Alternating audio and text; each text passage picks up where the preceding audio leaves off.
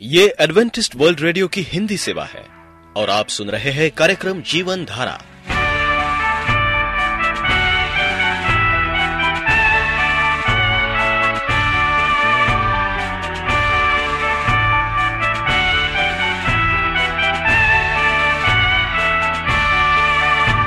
कार्यक्रम जीवन धारा सुनने वालों को मैं स्मिता और मैं अमित। हमारा प्यार भरा नमस्कार। एडवेंटिस्ट वर्ल्ड रेडियो की हिंदी सेवा में हम आपका स्वागत करते हैं। श्रोताओं, आइए, आज प्रसारित होने वाले कार्यक्रमों की जानकारी दे दें। आज होगी पहले स्वास्थ्य चर्चा, इसके बाद एक गीत होगा और फिर कार्यक्रम के अंत में पवित्र बाइबल का संदेश। तो चलिए, स्वास्थ्य चर्चा सुनने से पहले सुनते हैं ये गीत।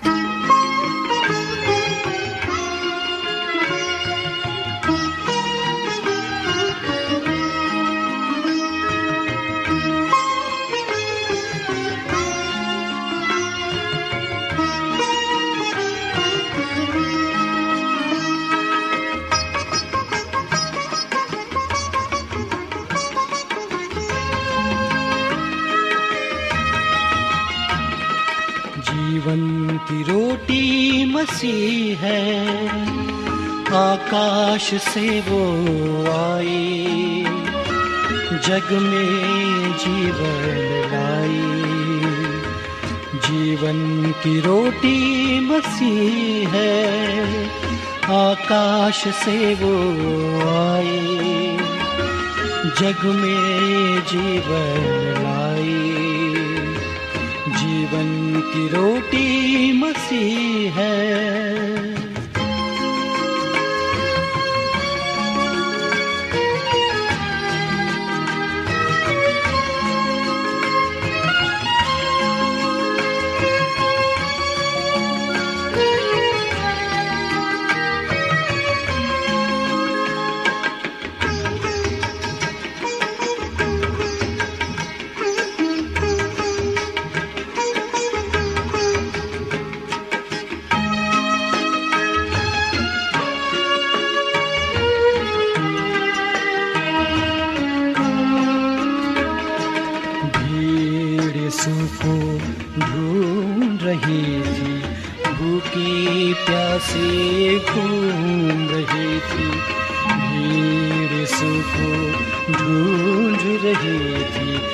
भूखी प्यासी घूम रही थी।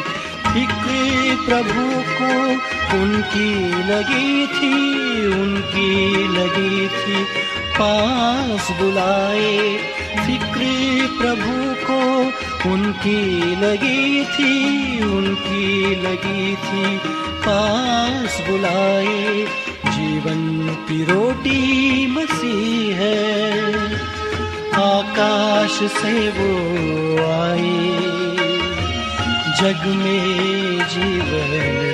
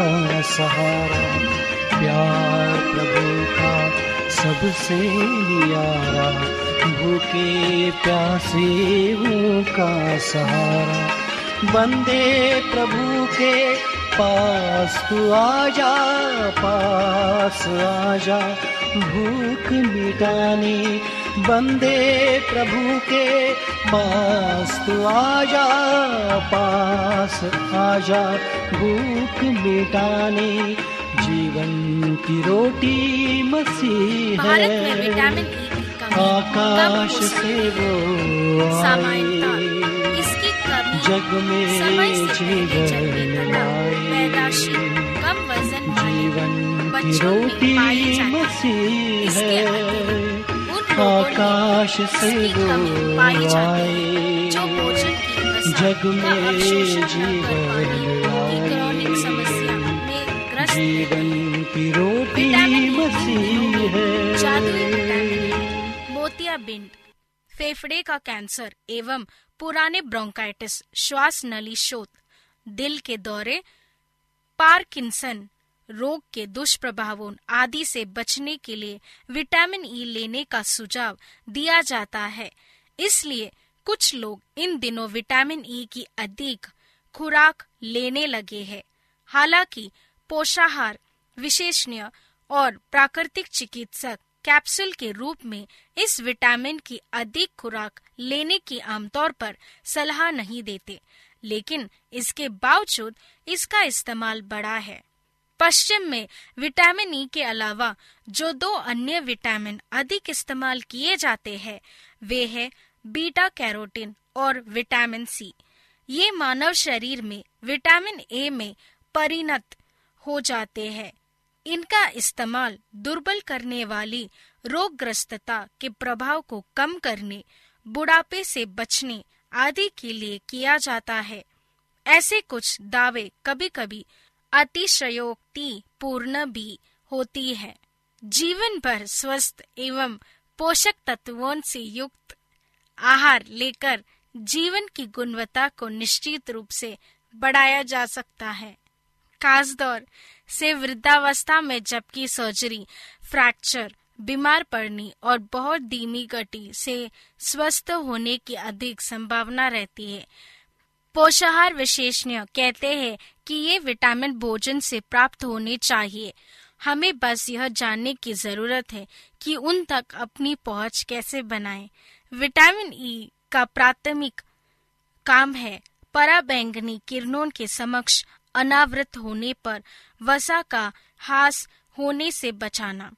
यह हमारे शरीर में या उस वसा में भी हो सकता है, जिसे हम हर रोज पकाने में इस्तेमाल करते हैं। शरीर के सभी कोशिकाओं में थोड़ी बहुत वसा होती है और उसे ऐसा हानिकारक अवशेष उत्पाद के प्रभावों से बचाना ज़रूरी होता है, जो स्वयं शरीर द्वारा तथा तंबाकू एवं कार के धुएँ द्वारा हमारे हवा, पानी और मिट्टी में उपस्थित प्रदूषणकारी तत्वों द्वारा निर्मित होते हैं। यहाँ तक कि सूर्य के प्रकाश का खुला सामना, चाहे वह बदली के मौसम में भी क्यों न हो, पराबैंगनी किरणों के कारण नुकसान कर सकता है। अंत, इससे बचाव के लिए विटामिन ई e का शरीर के सभी उत्तकों में होना ज़रूरी है।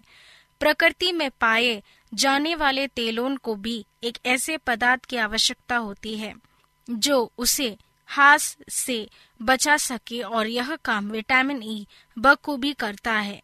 वनस्पति तेलों में विटामिन ई अच्छी खासी मात्रा में पाया जाता है। अंत, आहार में ये इस विटामिन के प्रमुख स्रोत है। विटामिन ई के अन्य प्रमुख स्रोत है मक्के का तेल, सोए का तेल कपास के बीज, कुसुम का तेल तथा वे अनाज और बीज जिनसे इन तेलों को निकाला जाता है। यदि इनमें से किसी तेल से वनस्पति घी जैसी उज्जनित वसा बनाई जाए तो उसमें विटामिन ई मिलेगा। अक्सर वनस्पति तेलों को बनाते समय उनमें विटामिन ई अलग से डाला जाता है। विटामिन ई के दूसरे अच्छे स्रोत है साबुत अनाज फलियाँ गाढ़े हरे पत्ते वाली सब्ज़ियाँ तथा मूंगफली अखरोट आदि जैसे बीज जिनसे तेल निकलता है। आप एडवेंटिस्ट वर्ल्ड रेडियो का जीवन धारा कार्यक्रम सुन रहे हैं। यदि आप पत्राचार द्वारा यीशु के जीवन और उनकी शिक्षाओं पर या फिर स्वास्थ्य विषय पर अध्ययन करना चाहते हैं तो आप हमें इस पते पर लिख सकते हैं। हमारा पता है। वॉइस ऑफ़ प्रोफेसी ग्यारह हेली रोड नई दिल्ली एक एक शून्य शून्य शून्य एक इंडिया।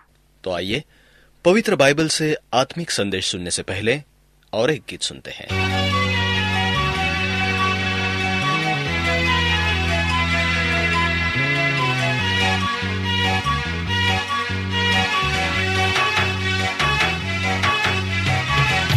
भूल न जाना हूँ दीवाना तेरा।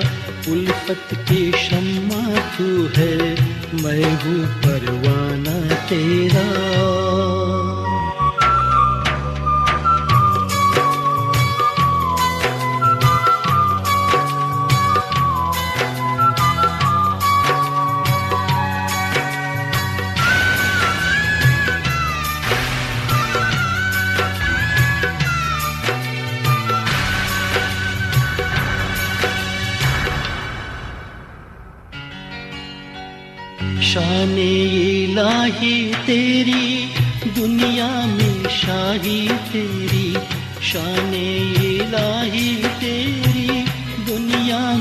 शाही तेरी दो का मालिक तू है।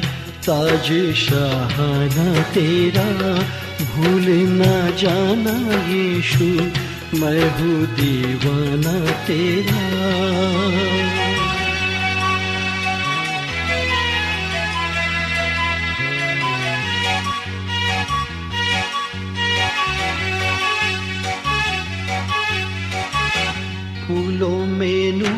तेरा, हर हुजूर तेरा, फूलों में नूर तेरा, हर हुजूर तेरा, सर में सुरूर तेरा, मैं हूँ अफसाना तेरा, भूल न जाना यीशु, मैं हूँ दीवाना तेरा।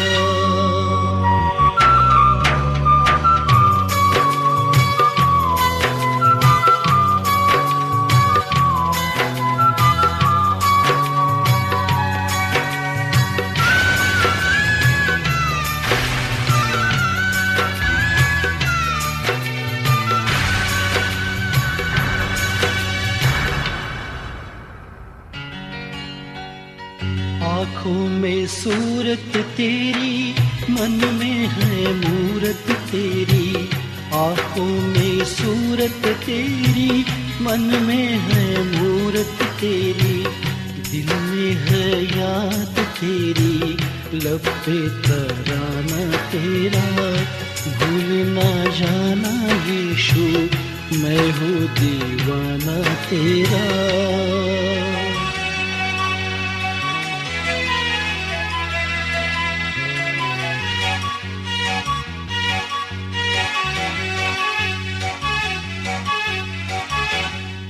प्रेम कहानी तेरी, शीरी जुबानी तेरी, प्रेम कहानी तेरी, शीरी जुबानी तेरी, सादा है जाम तेरा, आलम दीवाना तेरा भूल ना जाना प्रिय रेडियो मित्रों यीशु मसीह के मधुर नाम में आपको भाई मॉरिस माधो का नमस्कार।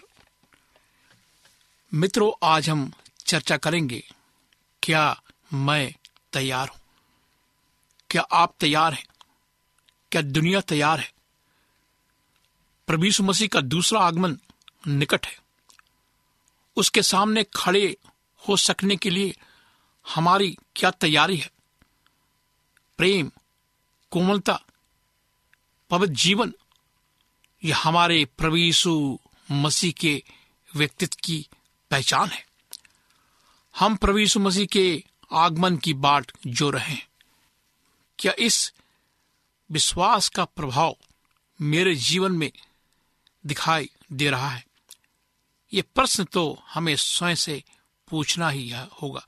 आज हम कुछ और बिंदुओं पर विचार करेंगे, जो एक मसीह के जीवन में, इस विश्वास के प्रभाव में दिखाई देना चाहिए। हमारा प्रभु मसीह जल्दी आने वाला है और हम उसके दूसरे आगमन के लिए तैयार हैं। सच्चाई। हमारे प्रभु यीशु मसीह ने कहा कि मैं सच्चाई हूँ। वचन बताता है कि तुम सत्य को जानोगे और सत्य तुम्हें स्वतंत्र करेगा। सच्चाई अर्थात प्रभु मसीह, सच्चाई अर्थात स्वतंत्रता। और उसने कहा, तुम उत्तम से उत्तम बातों को प्रिय जानो और मसीह के दिन तक सच्चे बने रहो और ठोकर न खाओ। फिलिप की पत्री चार, दस में लिखा है, तुम मसीह के दिन तक जाने प्रभु यीशु मसीह के दूसरे आगमन तक सच्चे बने रहो। मेरे प्रियो, भाई बहनों, सच्चाई एक मसीही को प्रभु यीशु मसीह के सामने खड़े होने के योग बनाते हैं। क्या मेरे अंदर सच्चाई पाई जाती है? क्या मैं सत का सहारा लेकर आगे बढ़ रहा हूँ?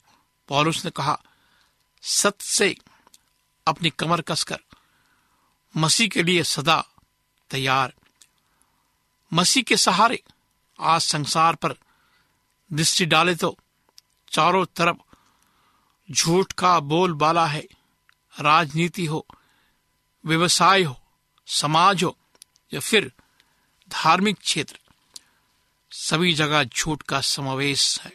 लोग अपने निजी स्वार्थ के लिए झूठ का प्रयोग करने से नहीं हिचकिचाते। परंतु एक प्रश्न सदा में उठता है। ऐसा क्यों होता है? बाइबल कहती है, इस संसार की ईश्वर ने उनकी बुद्धि को अंधा कर दिया है, ताकि मसीह जो परमेश्वर का प्रतिरूप है, उसके तेजों में सुसमाचार का प्रकाश उन पर ना चमके। दूसरा क्रंथियो चार चार। संसार का ईश्वर अर्थात शैतान, वो नहीं चाहता है कि कोई मसीह के सुसमाचार को, अर्थात सत्य को पहचाने और आत्मा में बचाया जाए। परंतु एक विश्वासी होने के नाते मैं कहा हूँ, मेरा व्यक्तिगत जीवन सत्य के कितने करीब है। हमें पहचानना होगा, मेरे प्रिय भाई बहनों आपकी सच्चाई जो आपके वचनों में, कर्मों में दिखाई देती है। वही मसीह का सुसमाचार प्रचार है। यदि आपने सत से अपनी कमर कसकर सत के द्वारा स्वतंत्रता प्राप्त की है तो आप मसीह के आगमन के विश्वास में प्रभावकारी दिखाई देंगे। आप लाखों में अलग चमकते हुए तारे से दिखाई देंगे। मसीह की शांति और उसके आत्मा का प्रभाव आपके जीवन में दिखाई देगा। बस कभी समझौता मत करना। बहुत बार दिखाई देता कि हम सत्य पर स्थिर हैं। झूठ की वजह हो गई है। वो वो थोड़े समय का खेल है। फिर खत्म हो जाएगा। याद रखिए, इस दुनिया में सत्य परेशान अवश्य होता है, परंतु परास्त परास्त नहीं होता। क्योंकि सत्य हमारा प्रभु मसीह में है। हमारे विश्वास का प्रभाव सत्य है। उसी सत्य के सहारे हम स्वर्गीय राजा की आशा में आनंदित रहते हैं। क्या मैं सच्चाई में स्थिर हूँ? यदि हाँ तो परमेश्वर का धन्यवाद हो। यदि मैं समझौतावादी हूँ तो मुझे अपने विश्वास को परखने की आवश्यकता है। राजा सुलमान ने नीति वचन में कहा, कृपा और सच्चाई तुझसे अलग ना होने पाए। वरन उसको अपने गले का हार बनाकर रखना, अपनी हृदय रूपी पटिया पर लिखना कि तू परमेश्वर और मनुष्य दोनों का अनुग्रह पाएगा। नीति वचन तीन तीन और चार पद।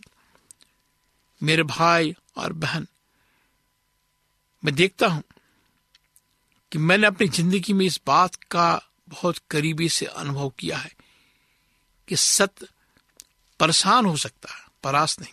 इसलिए सदा हिवाई बांधकर, हिम्मत बांधकर सत पर स्थिर रहे। सत से अपनी कमर कसे, क्योंकि यही तो हमारे विश्वास की पहचान है।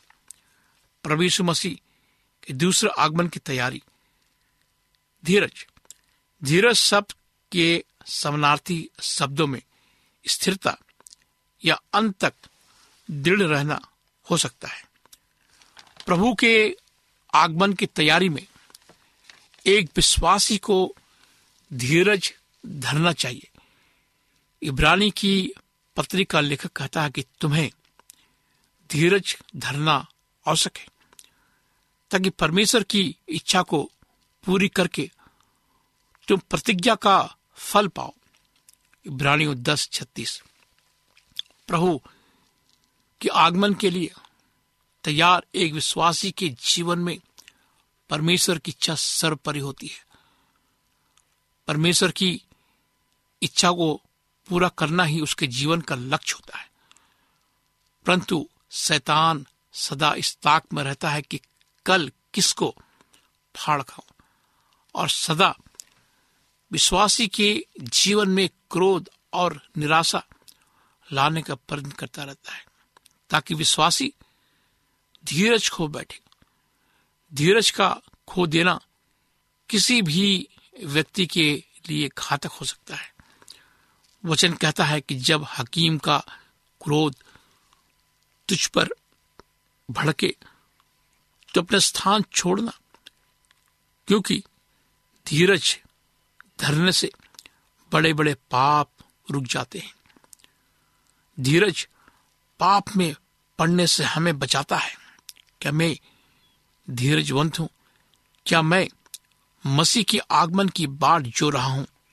मेरा विश्वास मेरे अंदर इन बातों का प्रभाव छोड़ता है या मेरा धीरज मेरे अंदर विश्वास की झलक उत्पन्न करता है? धीरज क्या है? इस प्रश्न के उत्तर में हम कह सकते हैं कि वास्तव में परमेश्वर को अपने कार में, कार के लिए पुनः अवसर देना या वचन के अनुसार अपनी समझ का सहारा ना लेना, परंतु संपूर्ण मन से यह हुआ परमेश्वर पर विश्वास करना।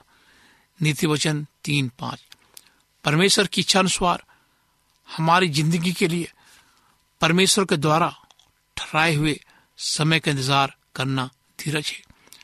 पत्रस ने अपने लोगों से कहा कि तुम्हारा परका हुआ विश्वास जो आग में ताए हुए लोगों से भी अधिक बहुमूल्य है, यीशु मसीह के प्रकट होने पर प्रशंसा, महिमा, आदर के कारण ठहरे।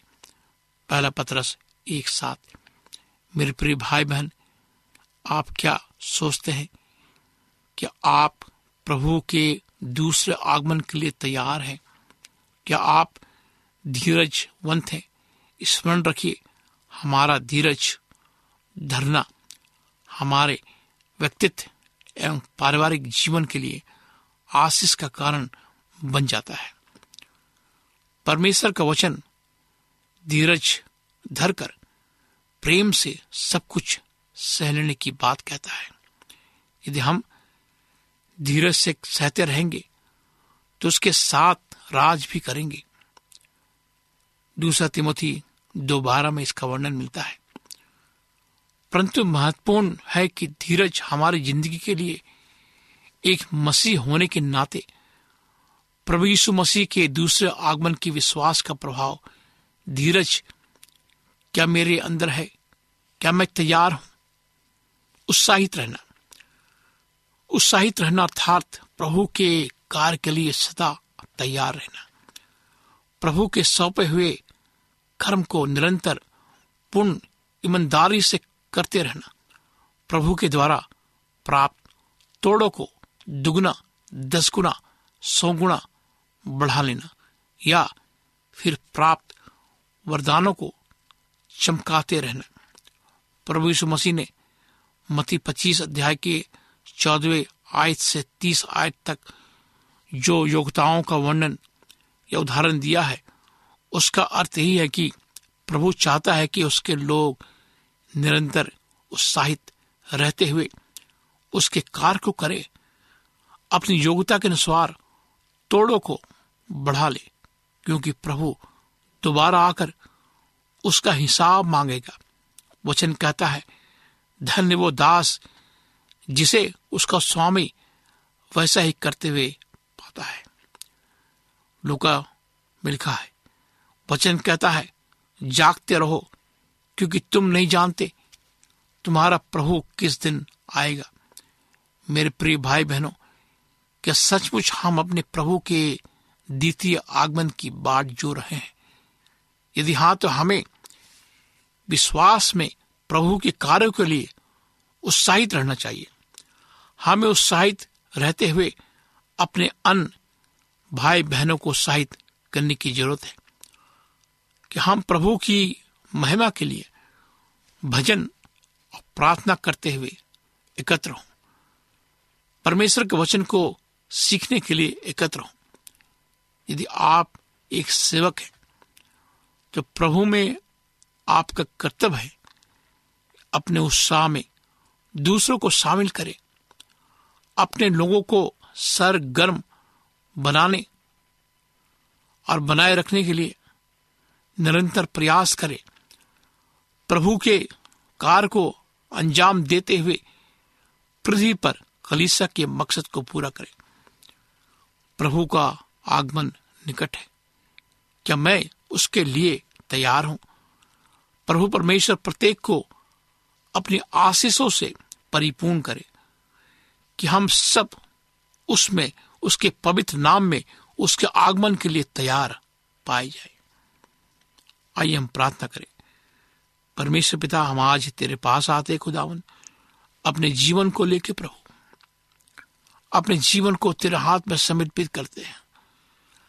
हमें तेरे दूसरे आगमन के लिए तैयार कर, हमारे अंदर वो विश्वास करदा कर वचन का ज्ञान दे, उत्साहित कर। हम अपने जीवन को प्रभु तेरे हाथ में सौंपते हैं। इस प्रार्थना को प्रभु यीशु मसीह के नाम से मांगते हैं। आमीन।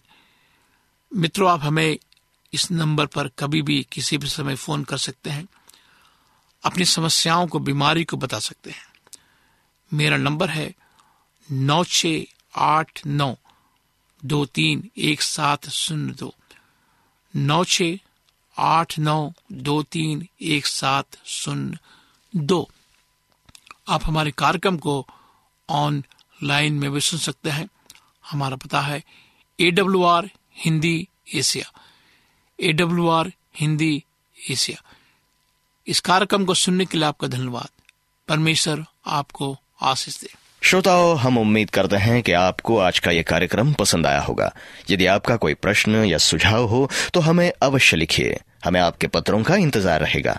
हमारा पता है कार्यक्रम Jeevan Dhara Adventist World Radio post box सत्रह पुणे चार एक एक शून्य शून्य एक महाराष्ट्र इंडिया। पता एक बार फिर नोट कर ले कार्यक्रम Jeevan Dhara Adventist World Radio. Post box सत्रह पुणे चार एक एक शून्य शून्य एक महाराष्ट्र इंडिया। और अब हमारा समय यहीं पर समाप्त होता है। इसी समय इसी मीटर बैंड पर आपसे फिर भेंट होगी। तब तक के लिए मैं स्मिता और मैं अमित हमें आज्ञा दीजिए। प्रभु आपको आशीष दे।